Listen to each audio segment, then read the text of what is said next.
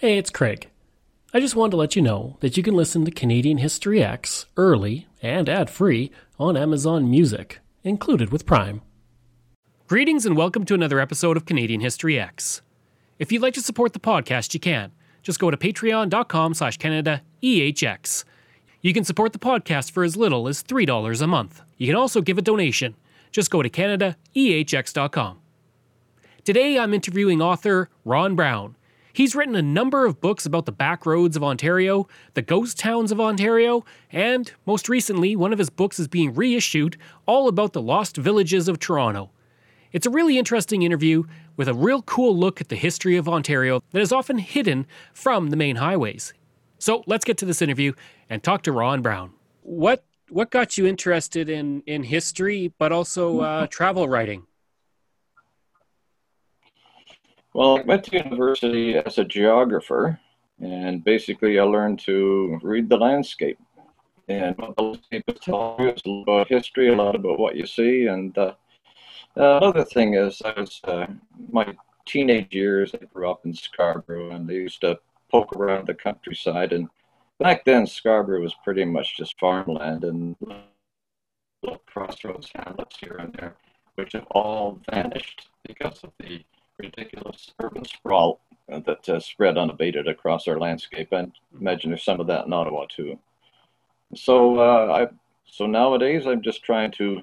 It's my mission to get people to um, look around their own backyard and enjoy some of the history they may not even know it's there. And uh, we started with the ghost towns of Ontario back in the late 70s. Look around their own backyard and enjoy some of the history they may not know we started with the ghost towns of Ontario back in the late 70s. People were really, you know, quite interested in what's out there. The Toronto's Lost Villages, it first came out in 15, 20 years ago, and it was time to update it. So the new book is uh, an update of that.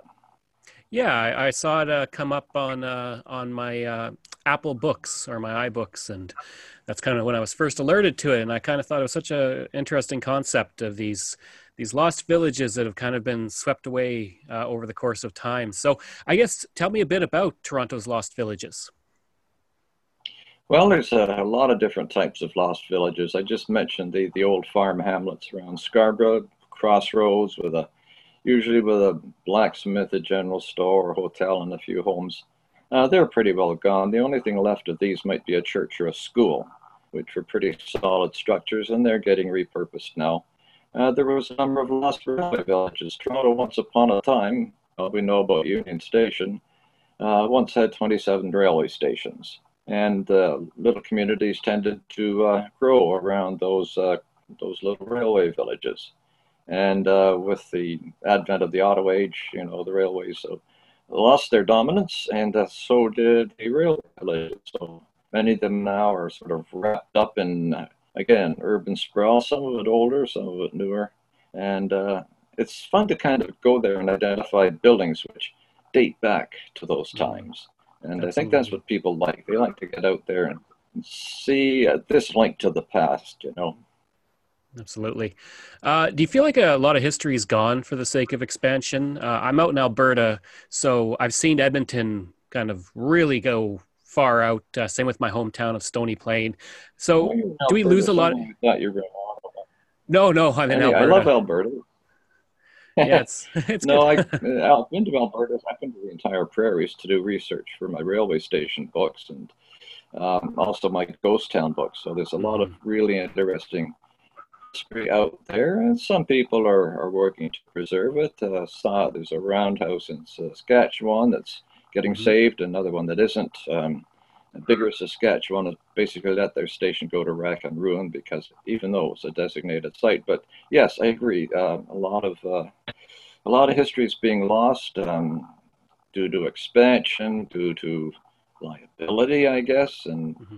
Uh, building standards, building codes are not allowing some of these older buildings to uh, really get repurposed. So there's a lot of factors at work here. Mm-hmm.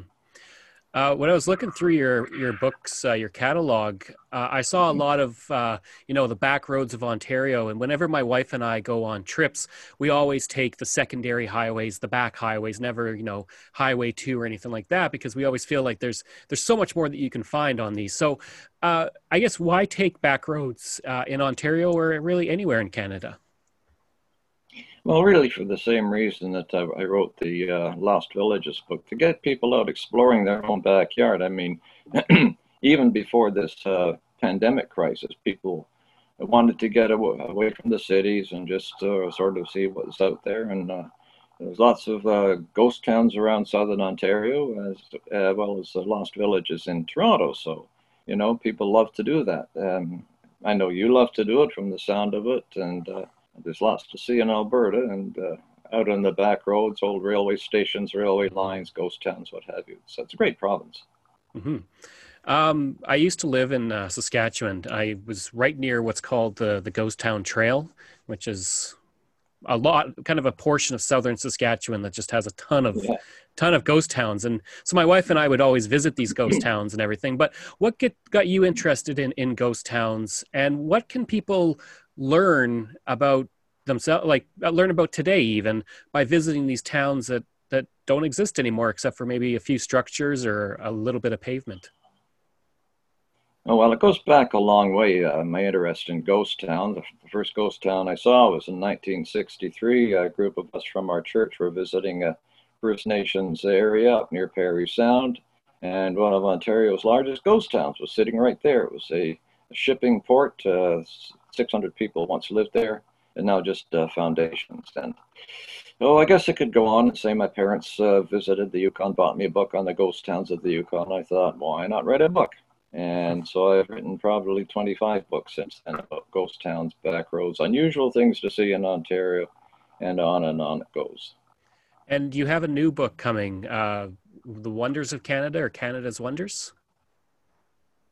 Canada's World Wonders actually came out last year, and uh, basically it's uh, well, my publisher said, "Why don't you do a book about UNESCO sites in Canada?" Well, I looked into that, and there was a lot more interesting things here in Canada than just um, UNESCO sites. There was national parks, there was uh, all kinds of places which weren't even parks, you know. So um, you know, you've got the uh, buffalo parks out there in Saskatchewan and Alberta. You've got the uh, crazy little snake pit in Narcisse, Manitoba. yeah. I, you know, those kinds of things. The Percé Rock out in uh, Quebec, uh, they're all over the place, really. Um, so many, uh, right here in Ontario, there's uh, unusual badlands that look like the Drumheller Badlands of all mm-hmm. things. Not as big, of course, uh, but these things are all out there to be explored. Yeah, I think we just got a new one, uh, the Writing on Stone Park down southern Alberta. I think just became a UNESCO last year, I think. Uh, with your travel books, what do you want to get across with those? What do you hope people get from your from the, those travel books that you write? I want them to love their land. I mean, uh, newcomers, old comers, whatever you want to call ourselves. Um, people coming from uh, different countries really love to get out there and see what they've got. You know, uh, exploring the the back roads and the ghost towns and whatnot and uh, folks which have been around for a while and uh, they love their old railway. So I've done a lot of railway books as well. Um, I just want people to appreciate where we've been and uh, maybe it'll help us get where we're going. What, what, where does the interest in the railways uh, come from? Well, it's, uh, I'm, I'm one of these railway nuts, you know, there's a few of us kicking around. Uh, we love our trains. We love our railway stations. I used to travel by train uh, to visit my grandparents all the time. And uh, even now, I try to get on the train as much as I can, even though there's not very much train travel available anymore. Uh, it's just a way of sitting there in a, a coach, looking out the window, uh, not having to worry about traffic jams, uh, flying past people's backyards, and wonderful scenery that you wouldn't otherwise see from the road. It's it's relaxing and it uh, opens up a whole new landscape for us. Uh, when you go into cities, and you, you, might be able to have a beverage there. Yeah, that's right. Uh, when you go into cities, you can come across very large museums with many great things in them. But is there something to be said about going to small towns and learning these histories of small towns or visiting small, little, tiny uh, local museums and things like that on, on travels around Canada?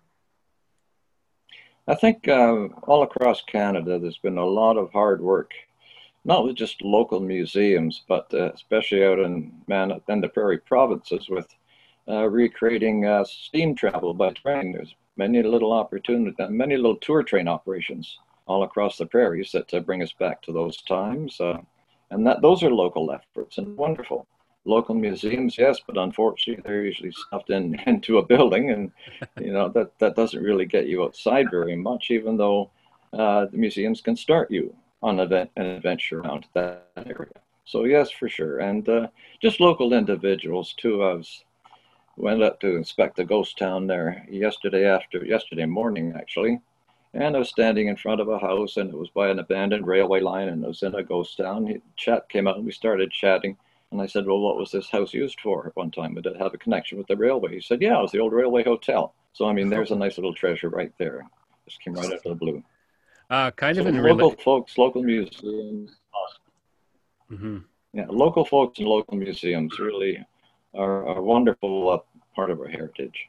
Absolutely. And kind of in relation to that, is there history everywhere you look if you just kind of take the time to to look hard enough or like you said with yesterday, talk to the the people who have lived in these towns for for mm-hmm. years? Well, when you look around the peripheries of our cities, it's pretty depressing. You don't see a lot of history being preserved there. You see big box stores, you see endless factories, you see uh, look-alike housing everywhere. Uh, but it's in there. It's there as well. I mean, my preference is to get out in the countryside and look around. And I think people who live in these uh, urban messes really do like to get outside, get out of town, even though it's getting harder and harder to get out of town because out of town is further and further away. yeah. uh, but they do, and that's why I do the books. People want to get out of town and, and uh, really understand what they're seeing. I mean, people will drive by. I mentioned the the Badlands here, just north of Toronto. They'll drive by that and they'll wonder what the heck it is. Mm-hmm. Uh, my mission is to tell them what it is. Um, is there a favorite spot that you have? Favorite uh, old town or historic spot that you that you like to go to? Well, I can, uh, I guess, tell you right now. One of my the areas I like to visit more than any others is the, uh, called the District of Parry Sound. It's uh, between two and three hours north of Toronto, and what it has, it's got the uh, beautiful 30,000 island of Georgian UNESCO World Biosphere Reserve now. It's called Old Colonization Roads, uh, which go back 150 years. Uh, these were lined with farms and villages, uh, but the soil was terrible. It was just a scam by the government uh, to help uh, get people up there to work for the lumber companies. And uh, once the lumber was gone, the people disappeared, the farms were abandoned, and so too were the villages. So there's a lot of really interesting old history up in that area, but that's not to put down other parts of Ontario to uh, southwestern Ontario, eastern Ontario, uh, a lot of old mill sites, wonderful heritage buildings as well. Uh, and my last question is: If people are interested in finding your books and getting in touch with you, uh, what what what do they? Who do they? Where do they go? How do they get in touch? I would welcome people to uh, visit my website, uh, www.ronbrown, lowercase all one word, .ca. Uh, my contact information is there. My the background of why I do my crazy things is there and a list of my books is there. The Toronto's Lost Villages book is not yet on that site, uh, but it will be shortly. And uh, I welcome anybody to send in their letters, comments, and uh, tell me where I've made a mistake. That's fine too. That happens, and that helps me uh, correct things in the future. Uh, but uh, yeah, I love to hear from people. They they share their stories and even send in pictures sometimes. So I welcome that, and thank you for that. I hope you enjoyed that interview with Ron Brown, and if you did, please leave a rating and review. You can reach me at craig at canadaehx.com. You can visit my website where you'll find hundreds of articles on Canada's history as well as all my podcast episodes. Just go to canadaehx.com. And again, you can support the podcast by going to Patreon. Just go to patreon.com slash canadaehx.